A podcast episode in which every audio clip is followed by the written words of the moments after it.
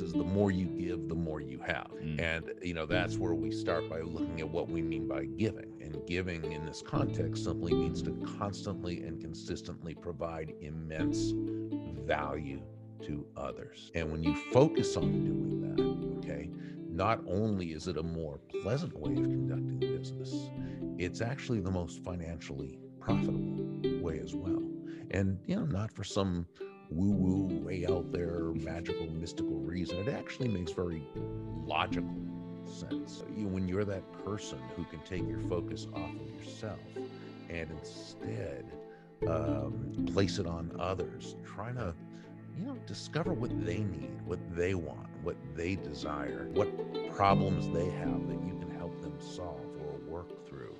When you can be focused on trying to bring them closer to happiness, people feel good about you.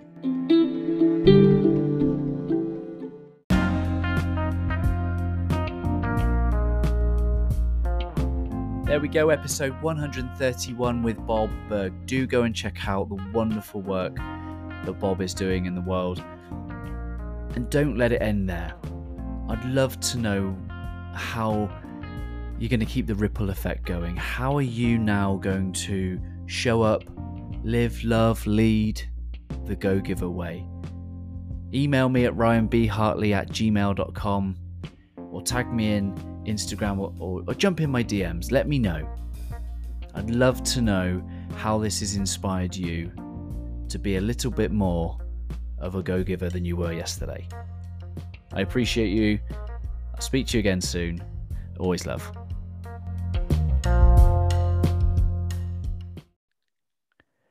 Bob, welcome back to the Always Better Than Yesterday podcast. How are you? I'm great, Ryan. It's always terrific to be with you.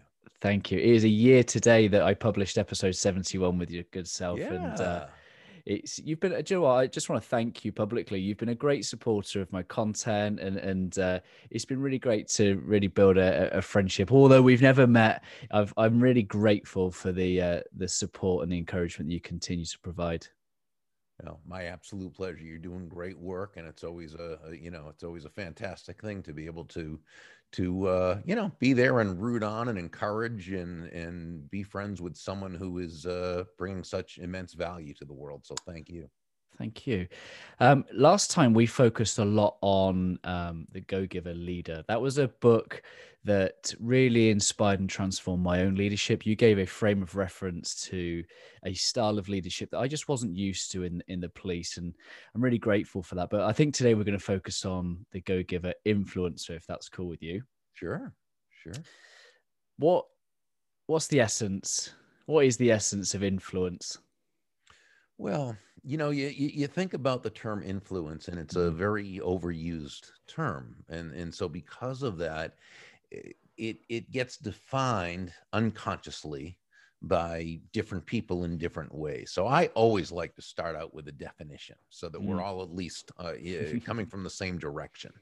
And so, on a, a basic, very, very basic level, influence can be defined as the ability to move a person or persons to a desired action, usually within the context of a specific goal. That's that's influence by definition. Now, that's its influence, but as you say, that's that's different from its essence, right? The the essence of influence is pull, Mm, uh, pull as opposed to to push. mm, And I think you and I have discussed that before, Yeah. Right? That you know, we instead of pushing ourselves on someone, instead we we pull, which is an attraction, right? Mm-hmm. It great influencers attract people first to themselves and only then to their ideas, and they mm-hmm. do that again through through pull as opposed to trying to push their ideas, pushing their will, pushing themselves on others, which tends to be that's compliance, right? And it tends to to not work at all. But even when it does, it's not sustainable. But pull elicits people's commitment, Mm. and that's you know that's that's the key. mm.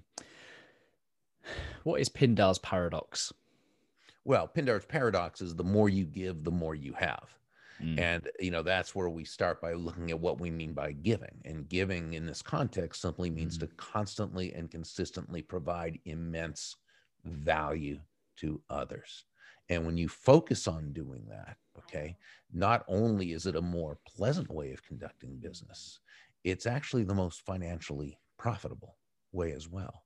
And, you know, not for some woo woo way out there, magical, mystical reason. It actually makes very logical sense.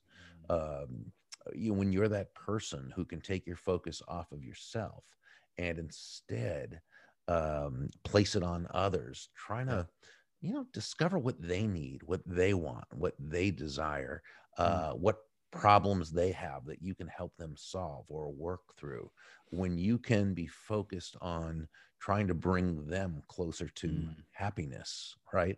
People mm. feel good about you. People want to get to know you. They like you. They trust you. They want to see you succeed. They want to help you find uh, they want to do business with you. They want to help you find new business through referrals and introducing you to others. You develop what we call an army of personal walking ambassadors. That's influence, mm. right? And so, so really, when we say the go giver influencer, we're talking about being able to deal with people in such a way that you get the results you you desire while helping other people feel genuinely mm. good mm. about themselves about the situation and about you and it's the person who can do that ryan who really has the has the edge in life because I think you can get to a certain point of success, certainly through technical skills, through mm-hmm. competence alone, through just, you know, being good at what you do, being talented. That's very important. But all of those things are simply, it's the entrance fee to getting to play, right? Mm. You'll, you can have a certain amount of success that way. Absolutely. But it's, it's those with those superb people skills. Yeah they're the people who go to that really that next level of what we call stratospheric success your um your book talks about influence is determined by how abundantly you place others needs before your own and that's my own personal definition of, of leadership putting someone else's needs before our own and, and john maxwell simply says leadership of in, is influence nothing more nothing less so there's definitely something in this leadership is influence and um but before we're able to lead others we must first lead ourselves. And I think step one in your framework is master your emotions. Why yeah. why is that step one? Well, that's where it all begins because it's only when you're in control of your own emotions that you're even in a position to take a potentially negative situation or person and turn it into a, a win for everyone involved. I mean, I, I think we all know this intuitively. Uh, you know, that person that who we know who is able to really just operate from a sense of calmness and serenity and they they're on top of things and it doesn't matter what else is happening around them they just you know they have it together we respect that person mm. right and so we know it's a good thing to be able to do that but how often do we uh, you know, based on what someone else does or says, how often do we allow ourselves to feel uh, hurt or victimized or helpless or frustrated or angry, right? And we say or do mm. the very thing that not only is it not productive, it's actually very counterproductive mm. to attaining the goal or the outcome we want, right? And people do this all the time. Well, why? Well, because we're human beings. And as human beings, we are emotional creatures. That's just mm-hmm. How we are. Now, we'd like to think we're logical, and to a certain extent, of course, we we are, but we're pretty emotion based, pretty emotion driven. We make major decisions based on emotion, and we back up those those decisions with logic right? We mm-hmm. you know we mm-hmm. rationalize, which really just means we tell ourselves rational lies in order to justify that emotion-based decision we made or losing our cool and mm-hmm. acting inappropriately and in a way that's not productive, right?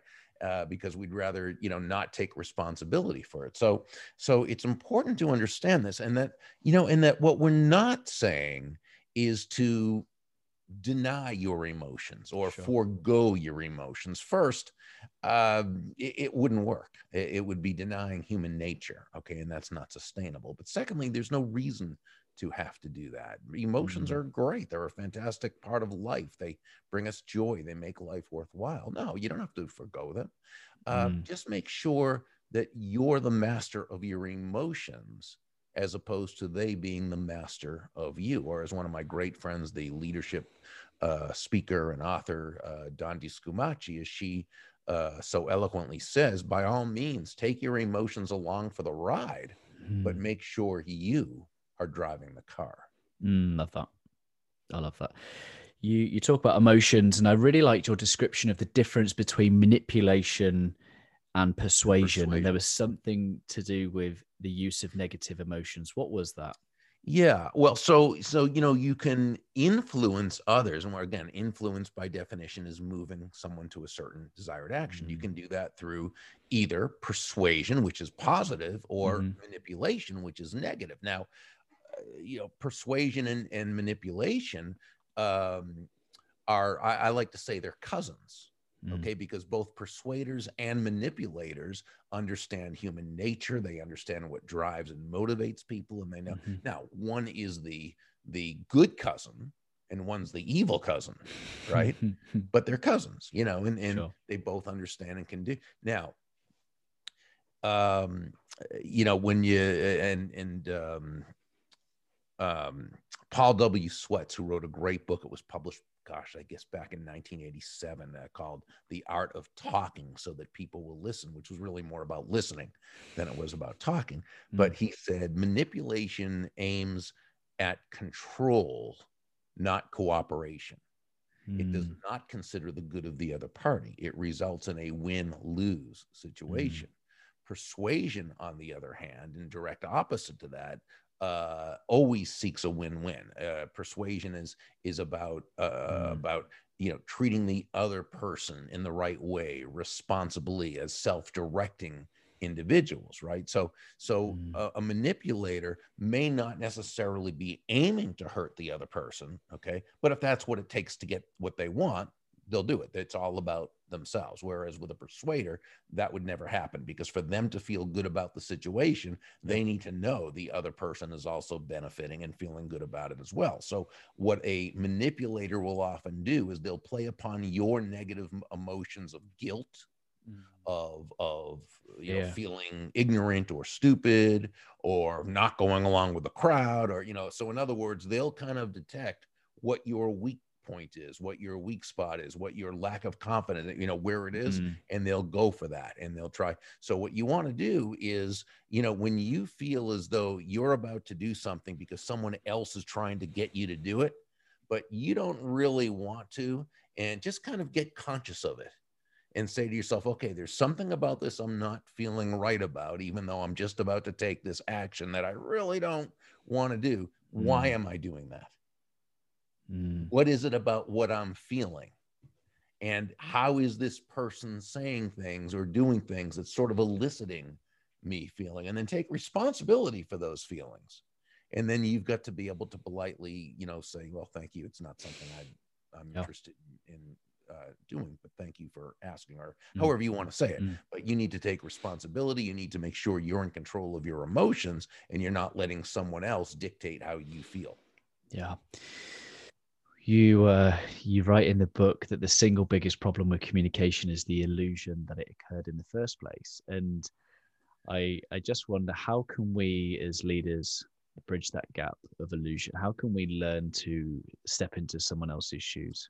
Yeah and and stepping into the other person's shoes sounds like an easy thing to do. It's certainly a saying that's been used for years and it, mm. you know so it's kind of a trite type of okay mm. but then you think about it you know, it sounds easy to do, but maybe it's not when you consider that most of us have different size feet.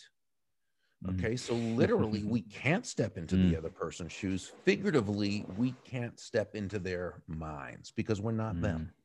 And as human beings, we all come at the world from our own unique set of beliefs, what I call our belief system. Now, what is a mm-hmm. belief? A belief, by definition, is a subjective truth. Mm. It's the truth as you or I might understand the truth to be, which means it's our truth, not necessarily the truth. Okay. But it's how mm. we see the world. Mm. Combination of upbringing, environment, schooling, news media, television, movie. But by the time we're a little more than toddlers, our basic belief system has pretty much been etched in stone. Mm. And we most people live their entire lives operating from uh, what I call an unconscious operating system, mm-hmm. believing that they're acting out of free will and conscious choice when really they're operating within a a matrix, right? Mm-hmm. That is kind of dictating exactly where they can, right, decide from.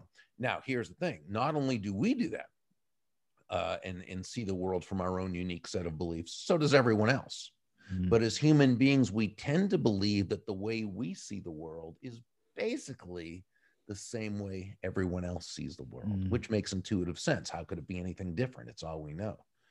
However, it's not true they see the world based on their experiences and mm-hmm. beliefs and so forth and we see it ours so what we need to be able to do in order to step into their shoes is to understand okay how we ask questions we ask questions and then we listen Mm. And we listen not just with our ears, which is the surface listening most people do, or listening in order to speak, listening in order to sharp angle them into doing what we want them to do. No, we listen in order to absolutely, totally understand mm. and asking more questions to make sure that what they said is what we heard, mm. that what they meant is what we understood because yeah. we don't know that.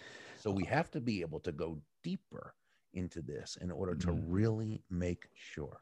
Is that what you mean by listening with the back of your neck? Yeah, it's it's it's listening with your eyes, with your your posture, your body, with the back of your neck. It's being mm. so intent in your listening that you're able to really go deep into your into your mm. understanding.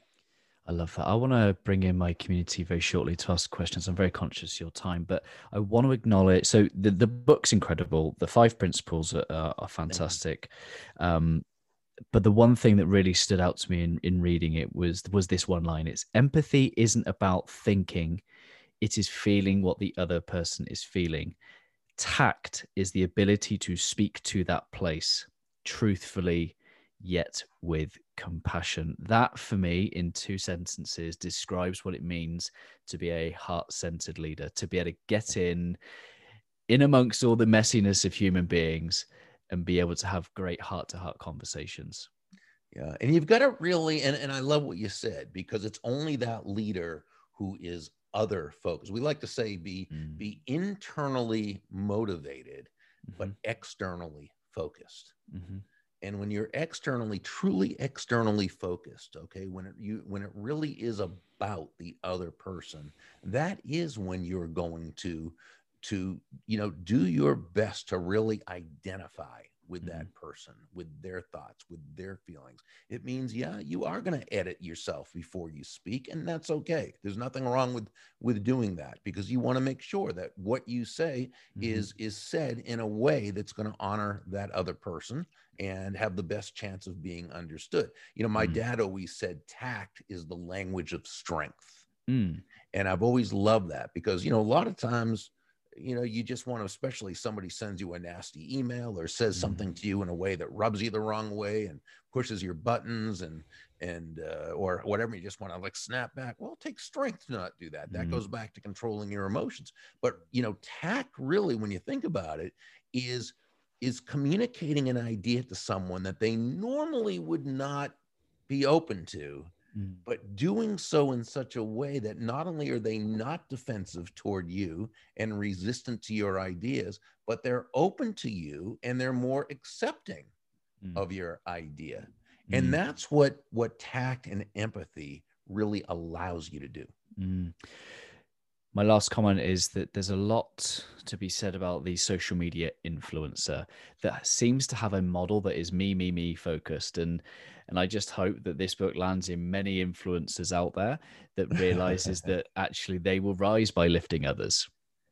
Yeah, well, you know, you always you always like to think that's going to uh, mm-hmm. going to happen. So, you know, I mean, some of the when you say you know social media influencers, these are the people with the five bajillion followers who are celebrities, and you know, it's just like the day you know on television where you had athletes or you had mm. you know uh, acting professionals or you had other people who did commercials selling aspirin. Well, they weren't doctors, but you know, and many of them didn't even play one on TV. Okay. But the reason that they were used is because they're influencers. They people, you know, so uh, it nothing's changed in that regard. Just the medium, yeah, you know, has yeah. changed. But now, so you've got someone who has, you know, five million followers or whatever, and they're maybe known for a certain. Well, sure, they it it they make it about them but that's because they're they're operating simply from a celebrity status mm. and there's a certain amount of people who are gonna buy mm. from them. But mm. for people like us who are not celebrities okay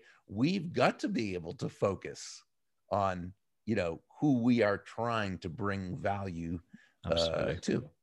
Sure.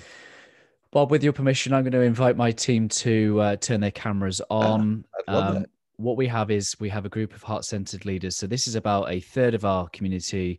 We come together every week to grow in our hearts and minds as leaders.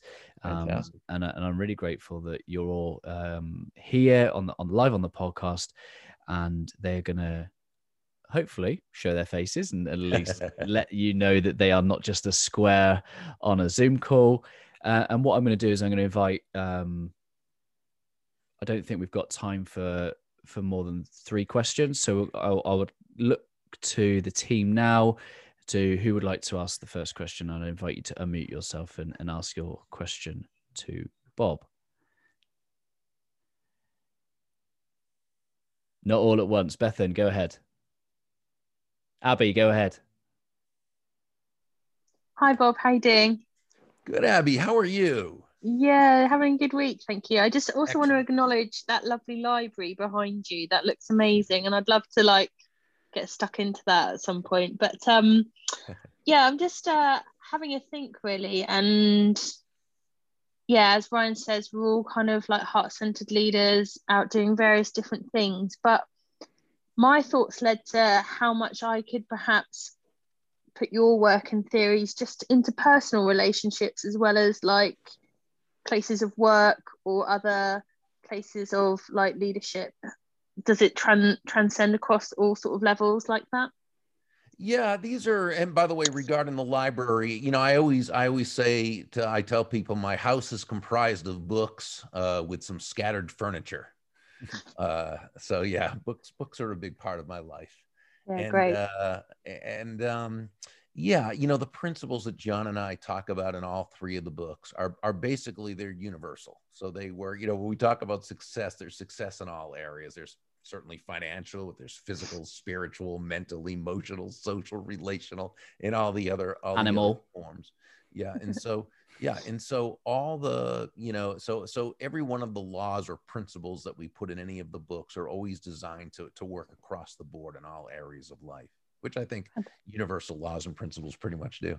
Sure. Yeah, thank you. That's great. great. Thanks very much. Thank you. My pleasure. Bob, I forgot to acknowledge the fact that you talk about the angels in fur and the surreal moment I had when Uncle Bobby wants to kiss my dog. It was uh, it was a surreal moment. Thank you. Amazing. Callum, if you got a question, my friend. Hi, Bob. Um, just thank you for your time um, this evening. Hi, Callum. I would like to know the reason why you decided to go this direction with, with your life. Um, in terms of speaking and writing? Speaking, writing, and sharing this message. Well, I mean, I started out as a broadcaster, first in radio and then television. Um, I wasn't very good at it, and and I I like what I call graduated into sales. And after stumbling around for a few months because I had no sales training and the company where I was working certainly didn't provide any, I started, I was in a bookstore and I found a couple of great books. One was by Tom Hopkins, one was by Zig Ziglar, a couple of the real icons in the selling space. And I got the books and started reading and studying and applying. And within a short period of time, my sales really began to go well. And it was very encouraging to me. And I really enjoyed it. And then, of course, as part of sales, you know, a huge part of sales is personal development. And so I started getting books like How to Win Friends and Influence People and Think and Grow Rich and As a Man Thinketh and Psycho-Cybernetics and the, you know, all these, it opened up this entire world to me because I was a horrible student uh, in school and I had no use for any of that. And, and which, you know, I mean, I regret that of course, but, but I just wasn't interested in that. My education began when I got into sales And I just loved the personal development aspect of it. And uh, as my sales career took off and I became sales manager of another company, uh, I started sharing with others what I was doing and was asked to speak at a couple of places. And, and then I, I went to a seminar and bought the person's uh, uh, uh audio program. And in the back, it said, if you want to make some extra money and learn how to speak and sell our back then it was tapes. I mean, that's how long ago this was.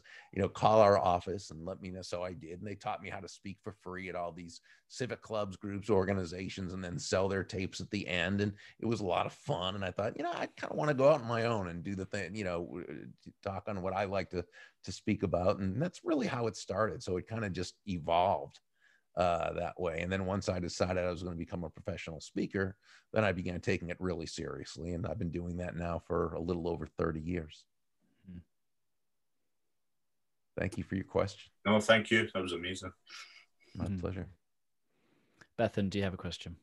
I do. Thank you, Bob, for your time this evening or today. My I don't know what pleasure. time it is where you are. yeah, yeah um, it's about four, almost four thirty. So yeah, oh, okay. we're, we're not, still not afternoon. So I appreciate all of you for being with me at night no, it's fine. Um, myself and Ryan actually had a conversation earlier today about obviously influencing and and I know there's probably a few of us on the call who completely undervalue or underestimate the impact that we can have or the influence that we have. What would you say to somebody who underestimates the the influence that they can have on people and and what guidance would you give them? Well, I mean, I think it all begins with consciousness. Um, you know, if you if you realize that that's an issue, that's great. Congratulations.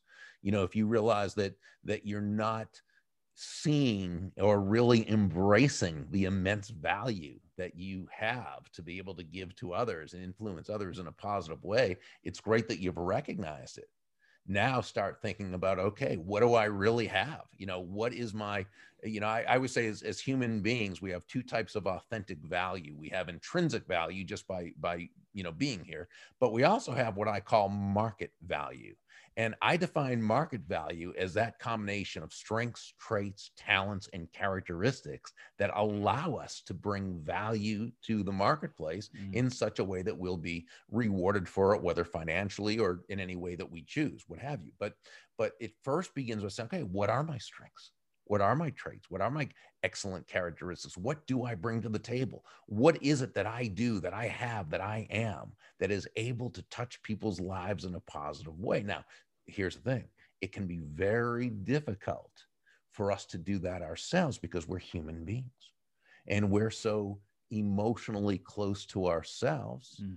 You know, I mean, I'm 63 years old, and there's times I look in the mirror and still see that shy, skinny 16 year old who was afraid to talk to girls, right? You know, so mm-hmm. I mean, uh, we know ourselves too well. So that's why it can be very mm. helpful to have a group like this that you're with people who can recognize the strengths that you don't even see yourself as having. Because when we don't really value our own strengths, that's when we undervalue ourselves in terms of pricing, mm. right? In terms of of our ability to influence, in terms of our ability to provide value. So it is very important that we really kind of understand and embrace those uh, assets of value that we have. Mm. I hope that helps. Perfect. Thank you. But yeah, it's just so interesting. Thank you. Mm, those words, we know ourselves too well. For that hit like a we're hammer. We're just too darn close to it. yeah, that hit like a hammer. Reese has just said in the comments that hit hard. Reese, have you got a question, my friend? Nah, no question. I was just like, no, everything, everything you just said. Uh, it's like the undervaluing of yourself, the I've just had some light bulb moments this week, and that just rammed it home even more. It's so true. We just don't. We don't. Yeah, we just we compare ourselves. I think to too many other people rather than just there's only one of us, right? Yeah, and here's the thing too, and you you bring up a great point, Reese. And my friend Mark Sanborn says this, and I love this. He says we we look at we see other people's highlight reels while we look at our own blooper tapes, right? Uh, yes. So, yeah. Isn't that so true? Yeah. Of course, yeah. they're doing the same thing, right? And, and so, but it's just it's that sort of human nature that that's that's what we do. Yeah, yeah. No. Thanks, Reese. Cheryl, anything for you? So yeah, thirdly, just to reiterate what everybody else has said. So thanks for your time this afternoon, should I say? Thank you, Um, Cheryl. I think the bit that got me, as well as everything else that people have said here, is when you mentioned about taking on things that you don't necessarily want to be doing. Bethan, this not, not aimed at you. um, yeah, so that's something a trap I find myself in a lot is taking on work or job roles and things that I don't necessarily want to do. So just some advice on on how to say no and You- be polite about it. and you've got to you've got to be able to say say no when no is the the correct thing to do. Um you know i have a very easy way of of, of doing it okay? That if you you know that because i've heard people say well just tell people no you know no is a complete sentence. You know that's that's one of those things that sounds great in theory but really are you going to just tell someone no you know it's it's it's rude it, it's going to turn that person off to wanting to do anything with you and basically it, it saying no like that just goes against your your value system of treating other people with kindness and respect. Now people often say well you say no by just kind of maybe mm, telling a little fib like well i don't have the time. The challenge with that is aside from knowing that you do have the time because as human beings we make the time to do what we value. Really it's that you value not doing this thing right uh, more than you value doing it okay? And when that's the case by the way the answer should be no.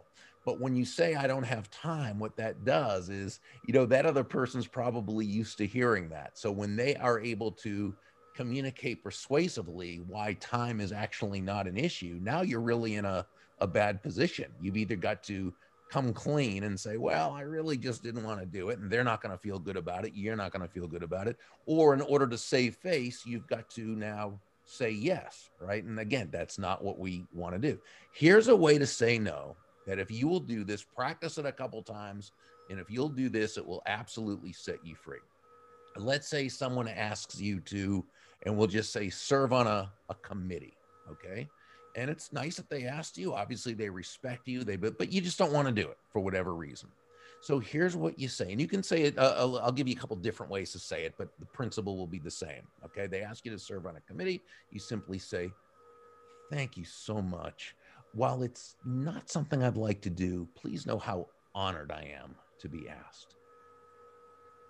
And that's it or you could say, "Oh, thank you uh, for asking. While it's not something I choose to take on, uh, please know how just delighted I am that you would think to ask me." You know, I, again, however you want to say it, but that's the basic principle. Now, what you did is you very kindly and nicely you honored them. You even told them that you were honored. Uh, you you were very but you you made it clear that the answer was no but what you didn't do is you didn't give them an excuse to hold on to and be able to to answer okay?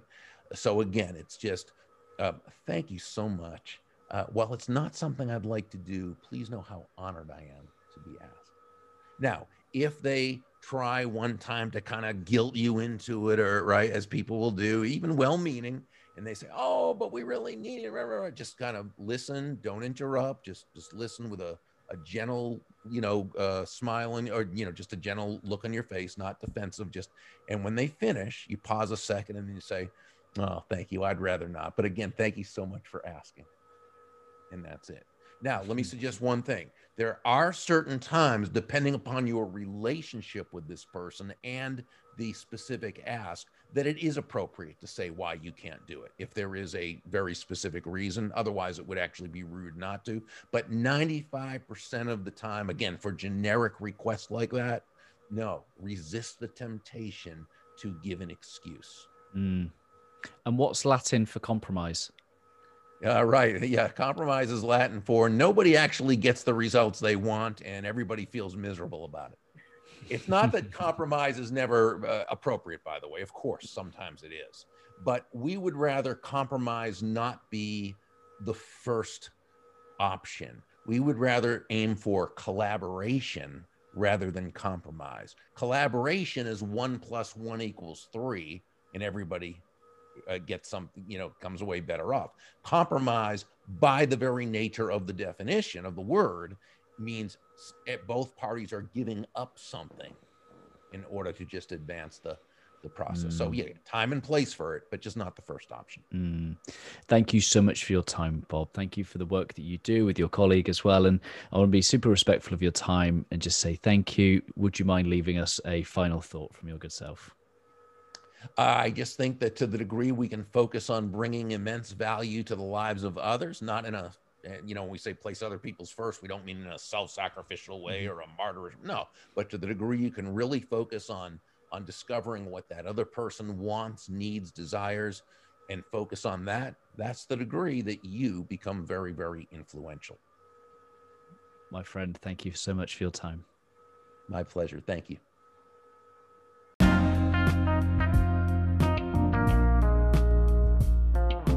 There we go, episode 131 with Bob Burg. Do go and check out the wonderful work that Bob is doing in the world. And don't let it end there. I'd love to know how you're going to keep the ripple effect going. How are you now going to show up, live, love, lead the Go Giver way? Email me at ryanbhartley at gmail.com or tag me in Instagram or, or, or jump in my DMs. Let me know. I'd love to know how this has inspired you to be a little bit more of a go giver than you were yesterday. I appreciate you. I'll speak to you again soon. Always love.